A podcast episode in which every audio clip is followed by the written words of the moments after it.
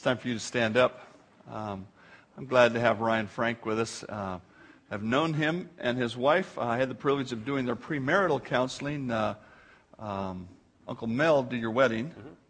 but uh, it's a little a little challenging to have somebody in the family do your premarital counseling. So uh, we get to spend some time with them and appreciate them very much, and have appreciated their ministry. Are you using this today?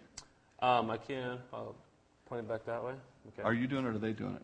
Uh, she can follow along. That'd okay. Be, that'd be a little easier for me. Yeah. There you go. If Lord bless off, you. yeah, I was afraid if I did the marital counseling with my uncle, everything would be the Frank way. So now we, we live life the Lunsford way. So no, we were blessed to have uh, Dave work with us. I am grateful to be able to be here. Uh, basically, ba- the whole message can be summed up this way God is good. Um, this last summer, we had our opportunity to go to my friend's ranch. He lives uh, in Idaho, where I grew up with him, and his dad uh, bought a couple square miles of ranch up in the hills, and he said, "Hey, let's let's spend our summer vacation there." So he invited us over there. And we were sitting there in, in the summertime, looking out, and it's just a beautiful place. And you know, I came to the realization at that point that there is just nothing I can complain about. You know, I, there are things that are challenging out there in this world. There are things that are challenging in the ministry, but I am just blessed. And if you were to give your testimony, you could probably say the same thing. I mean, yeah, there's things out there that you, you don't like so much, but God has blessed us, and He's good. So that's what we're going to take a time and, and look at this morning. Behind me, you see my family there. We already introduced them. Uh, this we took while we were down in Texas visiting Rebecca's uh, brother down there. And this was about a year ago. But you can see we all took our family shot. And everybody but my son, he's got kind of a strange look on his face. But that's just, just the way he is. So we'll see. Uh, he's, he's a real joy. And we'll see what the next boy is like. The next picture up there is, is our church. Uh, if you weren't here in Sunday school, you can see it now and get a, kind of a picture of it. We uh, live in Cathlamet, Washington, which is in the southwest corner of Washington, and we are on the Columbia River. Uh, what you see there, the waterway is not the Columbia, that's a little small for it, but that is a slough that opens up into the island that we live on, or we don't live on, but the church is on. And um, there's a dock right there. You can kind of see the dock on the other side of the slough that goes to the church. So uh, the nice thing is, is that we have a boat that we can park there and we go to church, and then afterwards we can go out to the beach or something like that. So it's kind of one of those perks that uh, not all churches have, I guess. But uh, that's one of the things you add to the list of God is good. I mean, there's just so many things that you could really add to it. Um, you know, you think about uh, everything that goes on. And one of the things that, that I am convinced of is that one of the worst testimonies to Jesus Christ in our life is to go out and whine and complain about our lives. We claim that we are followers of Christ. We claim that He is gracious, He is good, He is loving, He is kind, He is gentle, all those kind of things. And then we go out into the world, we are Christians, and we complain about what's going on. What kind of a testimony is that to Jesus Christ? We say He is good. We say He is great. He is wonderful. He has saved us. He has given us hope. But boy, my life is terrible. It stinks. How does that work? Doesn't make much sense, does it? So, this summer, as I was there in Idaho thinking about it, this is kind of where this message came from. And it's just simply looking at the word good throughout Scripture. So, it's titled The Good Word Good. And you look at the word good and you start right off the bat in Genesis, and that's where you find the word good. So, this part I'm going to have, uh, you're looking in your Bibles because it's really the whole chapter of first uh, Genesis here. And uh, then we will move into uh, having some of the verses up above. Genesis 1, starting with verse 4, you will see how God, the good's first appearance, call it that first of all. We're going to personify the word good here for a moment and say Good's first appearance in Scripture refers to God's original creation. And I have their original underline. It's different than creation now. And you'll see what I mean when we read through this. verse 4 of Genesis 1, it says, God saw that light was good. And, sep- and he separated light from the darkness. You go to verse 10 there, it says, God called the dry ground land and gathered waters. He called the seas, and God saw that it was good. You go to verse 12, and you're talking about the vegetation, the plants, and all of that. At the end of there, verse 12, it says, And God saw that it was good. Kind of get the idea here, right? Uh, verse 18, uh, he gave the, the sky, the, the sun and the moon to govern the day and the night, and, and God saw that it was good. Uh, verse 24, you see again this word, uh, or excuse me, verse 25, it says, He made the animals and all those that walk upon the land, and He saw that it was good. And then verse 31, after He had made everything, God saw all that He had made, and it was very good. So here's God. He is the almighty creator, the powerful God. He is he's speaking things into existence. He steps back, he looks at what he has created, and he says, It's very good. Now, if you're like me, you may have created something in your life. You've made something, fashioned something, and when you step back, you are usually the worst critic, right? You can pick apart something. It could be across the room, and you see it, and you can see the slightest little flaw. Because we know that there is a flaw in it. But God's different. He's a holy, perfect God. And when He stands back, He's able to see, my work is good. And so that's why he's able to say it's very good. Uh, to God, he, it's in the way we understand it here in the text, good means it's pleasing, it's acceptable. What he created is pleasing and acceptable. Now, if you fast forward into Genesis chapter 6, you'll see that he looks at his creation and he's filled with sorrow. Well, what's the big difference? Well, you put in between there the fall. Adam and Eve, they sinned. And when sin came into the world, all of a sudden his creation, it wasn't so good anymore. Because now there's sin in it. So that's why I say it refers to God's original creation. It was good. It was very good. Once again, and we'll go full circle by the end, once again, because of Christ, God can look at the world again and say, it's good. And we'll see how we get there. Well, let's take a look at the way we apply good or the way Scripture applies good throughout, uh, throughout the whole book. First of all, it's to the one who endures, it's to the one who performs, and it's about the one who saves. Now, you could talk, uh, I mean, the word good appears in a lot of different places, so you could have a lot of, of points here. I'm just going to reserve it for these three. Second Chronicles 7 3, to the one who endures, says this When all the Israelites saw the fire coming down and the glory of the Lord above the temple, they knelt on the pavement and their faces to the ground, and they worshiped and gave thanks to the Lord, saying, He is good, His love endures forever. Now, this, the context behind it is the dedication of the temple. You've got Solomon, he's just built the temple. He's done it according to the specs that David laid out. He's, he's designed the worship service according to what David has, has said. And they have begun their worship, and God comes and, and reveals a little bit of his glory, and he shows them that he has stamped his approval on this temple, and they are humbled, and they say, Wow, God is good. His love is endured forever. And they know it from personal experience. From the time of, of Abraham to Jacob, and then, you know, having his sons and a lot of the problems there, and then they go into Egypt and they're slavery, they're, they're broken out by Moses. They go into the wilderness and they're continually up and down as they, they go into the promised land. The time of the judges, the time of the kings. And their, uh, their following God is, is just a continual roller coaster.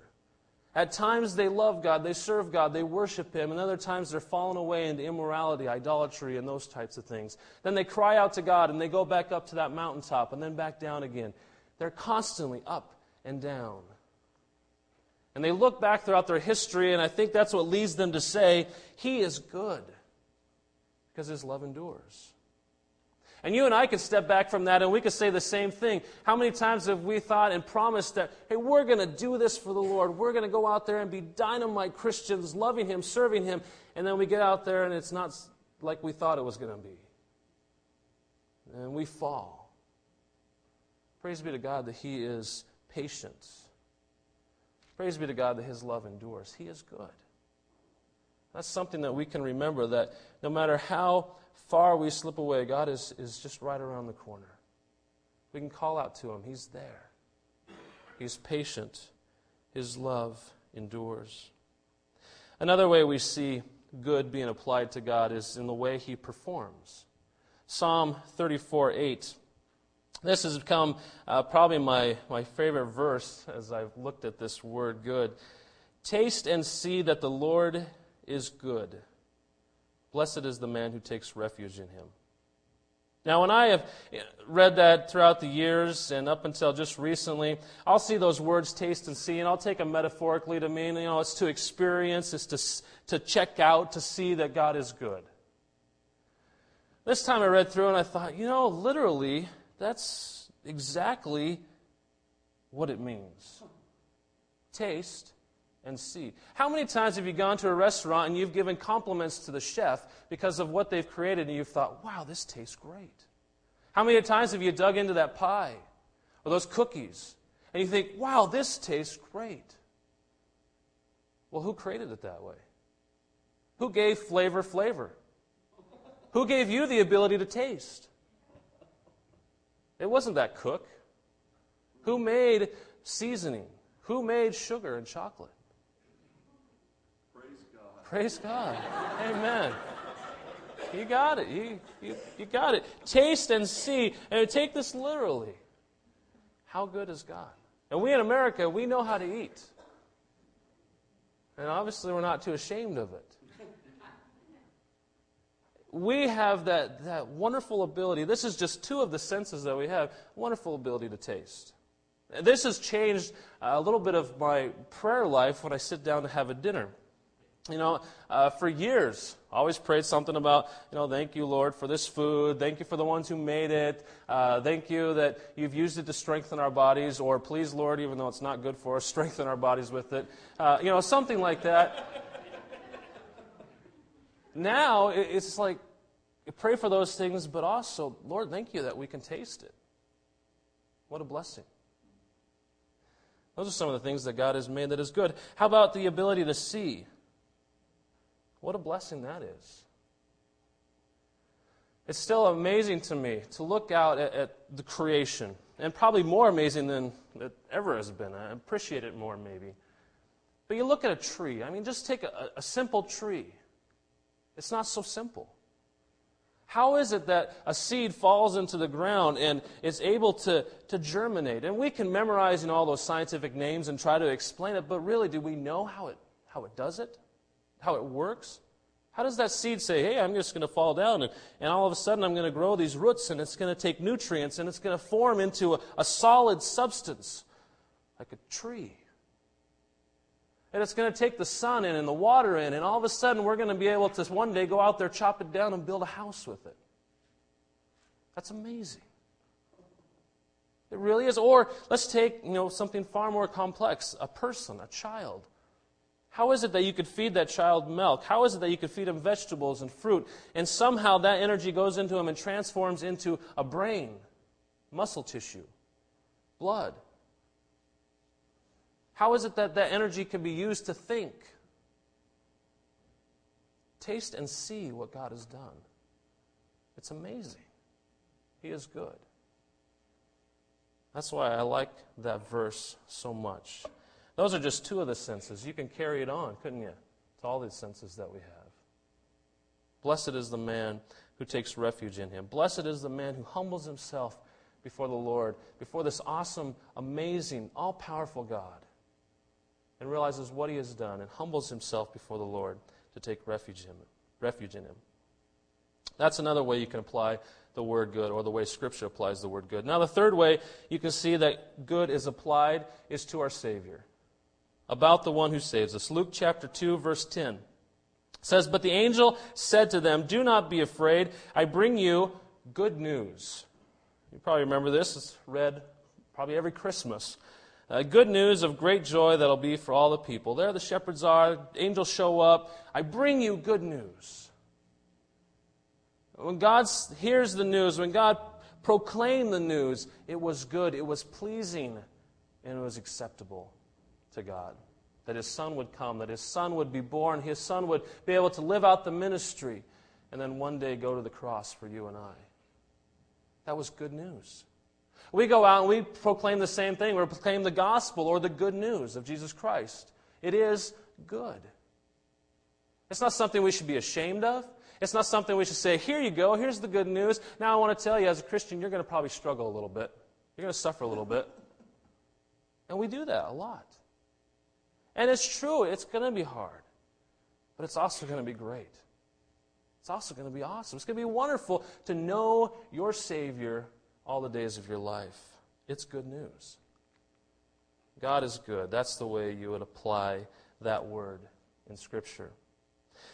Now, you go through a Scripture and you'll see a couple other cases where good appears, and one of them is to be good's opponents. It's going to go against what is pleasing and acceptable to God. And that's in Romans 3 9 through 12. This is what it says We have already made the charge that Jews and Gentiles alike are all under sin. As it is written, there is no one righteous, not even one. There is no one who understands, no one who seeks God. All have turned away and have together become worthless. There is no one who does good, not even one. We are good's opponents. We are the ones who will oppose God and what is pleasing and acceptable. You could throw in another verse in there our, our works and, and what we do. Isaiah 64, verse 6, it says, All of us has become like uh, one who is unclean, and all our righteous acts are filthy rags. We try to do good, we try to do right, and in our own uh, strength, it is just as filthy rags to God. For the majority of people who will even sometimes claim themselves to be Christians, uh, they think that they are trying to please God by what they do, by their good works. And we know in Ephesians chapter 2, verse 8, it says, For by grace are you saved through faith, that not of yourselves, it is the gift of God, not of works. Why? So you won't boast about it. Oftentimes we, we think, well, if I do something good, then I can kind of pat myself on the back that God's going to look down at me and say, well, my good and faithful son.